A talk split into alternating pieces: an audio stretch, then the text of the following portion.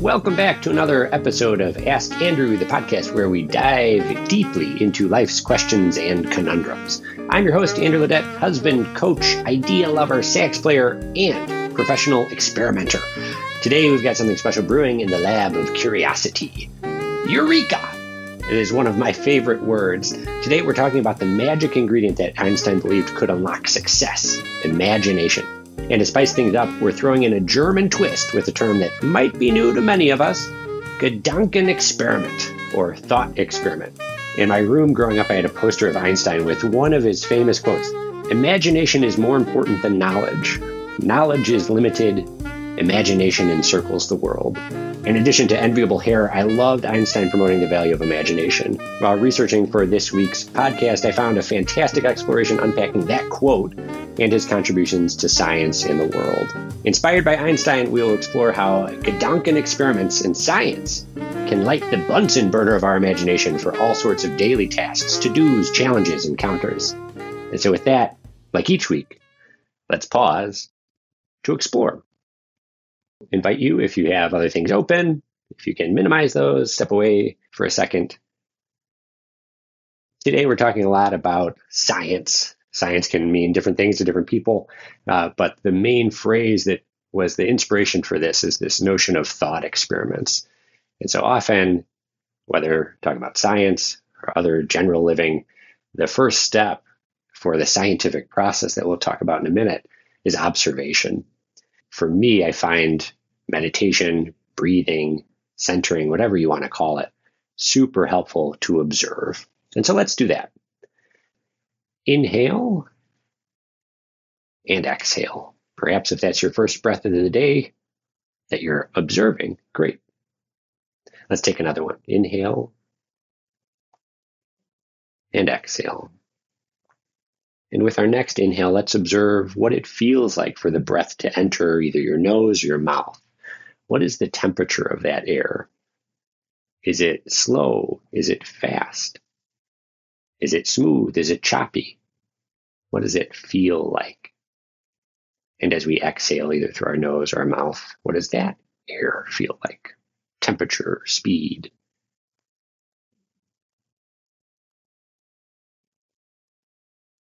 with our next inhale, maybe observe if there are any thoughts that you have wherever you've been so far today. Is that on your mind? Observe that thought. And as you exhale, let that thought go. With our next inhale, maybe pay attention to what do our feet feel like? What does your baby toe on your right foot or left foot feel like? These invitations to observe can often help us focus on things we're not mindful of. And so today we'll explore more. But before we do that, let's take two more nice observational breaths. Inhale and exhale. Inhale. Pause and hold that breath. Feel that fullness. And exhale. Feel that release. If closing your eyes or sitting or laying down is part of your practice, I invite you to wiggle your toes, wiggle your fingers, open your eyes if they were closed, and come on back. So now let's grab our safety goggles, a good pencil, and a clipboard to journey back to our early science classes. Hopefully, not a triggering thought for you. I remember sitting on a stool in a science lab room with cold black stone counters, sinks, those gas nozzle things next to the sink, in Bunsen burners with that rubber tube. It was in that classroom that I learned first about the scientific method. And as a refresher, the scientific method is a systematic and logical approach used by scientists to investigate and understand the natural world. Here's a quick refresher on the seven steps, and no, fear not, there will not be a pop quiz. Observation, question, hypothesis, experimentation, data analysis, conclusion, and the final step, publication and peer review. But as I was researching this, I thought, why should this method only be used by scientists? You and I use it every day, but maybe we don't think of it or think of ourselves as scientists. So it's fun to shift my self view to something new. Can I play the part of a scientist? Playing with that alternative perspective is a form of thought experiment. So, very much what Einstein was talking about. So, let's play with this concept a little bit today and explore how this scientific method could be used for different scenarios.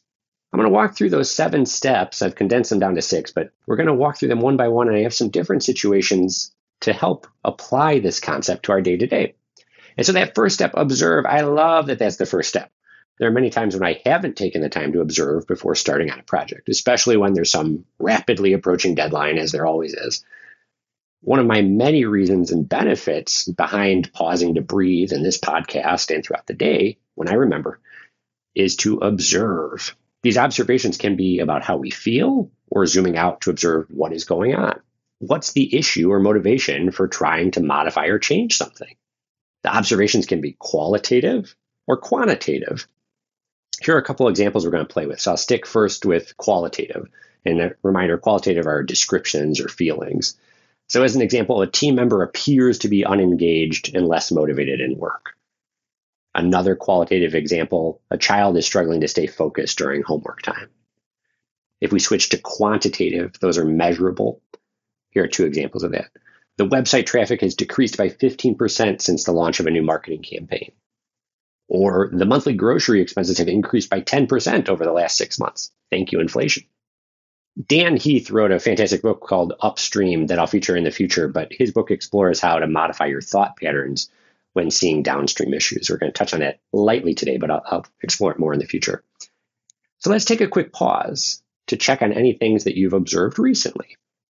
Is it a feeling or something measurable? Take a moment to write it down in your lab notes on your clipboard that you brought for today, are there additional observations connected to this primary thought? Add those too. So let's move to the second step question. What questions arise after reading your observations? Remember our question words who, what, when, where, why, how. Let's stick with the first example for an unengaged team member. Two questions pop into my mind when I think about that scenario. How long have they been less engaged? Why are they unengaged? Another question could be Are other people on the team displaying similar patterns? Similar questions may apply for a quantitative or measurable observation. So if we think about that website traffic one, why did the website traffic decrease? Is it a signal for a larger pattern? Was there something different about this campaign that led to the decrease?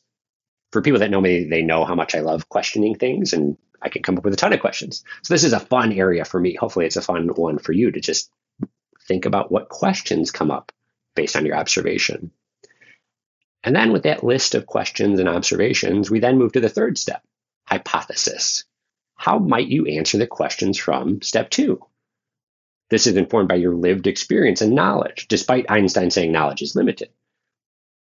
Jot down some of your potential explanations for the observation here are a few potentials for the shared scenarios. So my hypothesis for my team member being less engaged is I canceled the one-on-one last week and that upset them. Another might be my hypothesis is my team member is concerned about their future after recent layoffs. For the website traffic example, my hypothesis is trying a new channel mix for the marketing campaign caused the decreased performance. An important note here for the hypotheses observe any patterns in your hypotheses. Do you blame others for what happened or do you take ownership? That can be helpful, separate thing to work on, but nevertheless, a, a helpful observation within the observation. Then we move on to experiment. We get to test our hypotheses. So if we've written them down, maybe there are some that we like more than others. Maybe there's a favorite that we want to test and explore more. And that's what we get to do in this step. So the scientific goal is to be systematic, minimize variables, and collect data. As a scientist, how can you test your hypothesis? How can you collect data about that thing? An important step is to establish how much data is sufficient to make a conclusion. For interpersonal issues, unfortunately, for the conflict averse like myself, a great way is via discussion with the person. In our example, I could ask others about the person being less engaged. That's one data source. I could look at metrics to see their activity over time. I could also talk directly with them to learn more about what's going on numerous ways to approach that conversation. If you want to learn more about this topic, drop me a note. Happy to play with this one a little bit more on how to prepare for conversations like that.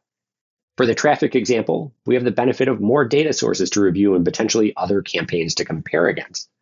Perhaps the hypothesis was switching marketing channels would lead to more efficient spend per lead. That data showing a decrease in traffic could be fine if the goal of the campaign was to establish a more targeted effort and campaign with our marketing dollars. After we have run our experiment, we move on to analyzing the data, something that I love doing. And so we think, what does that data show? Does it support or refute our hypothesis? Determining how much data is needed is an important step to avoid testing until you are right. That's why I put that step in the previous one. For the less engaged example, there's data of a missed one on one, maybe some lower activity, more frequent days off, and feedback from a conversation with the person that they are struggling with some issues outside of work. Those aren't data points that can be plotted on a line chart. So that's where interpersonal issues are a little looser fit, but still helpful to have this framework on how do we approach different situations. If your observation is more measurable, you can chart the data and look for patterns. If this is a growth area for you, invite someone you know who you think is skilled in this area. Data lovers tend to love new data. So you can learn something new and build a relationship with someone quick aside for my fellow math lovers, uh, I'm linking a site in the description of today's podcast that has a calculator to figure out how big of a sample size you need when running surveys. Kind of fun, fun thing to play with. All right, so our last steps, we've mushed them into one conclusion and publish. The final two steps. Based on the analysis of the experimental data, we now draw conclusions about the hypothesis to the original question. The conclusion may support the hypothesis, partially support it, or refute it entirely. If our hypothesis was not correct, we can restart at the top with a new hypothesis. Or perhaps we have new questions to explore after our research. We may not publish our findings in a scientific journal, but we can document and share what we learned with others, a manager, peers, or a newsletter on LinkedIn. So, keynotes and next steps for today. Don't get attached to your hypothesis. It's better for you to be unattached to being right in pursuit of finding what's true. Second note, get a clipboard. It's going to bring joy to your days. Third, invite others to share their observations and hypotheses with you. What I've laid out today doesn't have to be a solo activity. Start a journal for your Gedanken experiments. And maybe like me, practice saying that more. It's a lot of syllables, but tons of fun. And some calls to action from here. Dissect one thing that has been on your mind. Put it under the microscope of the scientific method. What did you observe? What questions does this raise? What hypotheses do you have to explain the observation? Use the template I put in the description for today's podcast to map your first thought experiment. That's it for today. Thank you for joining me in the lab. I hope this sparks some ideas for you. Until next time, keep observing and take care.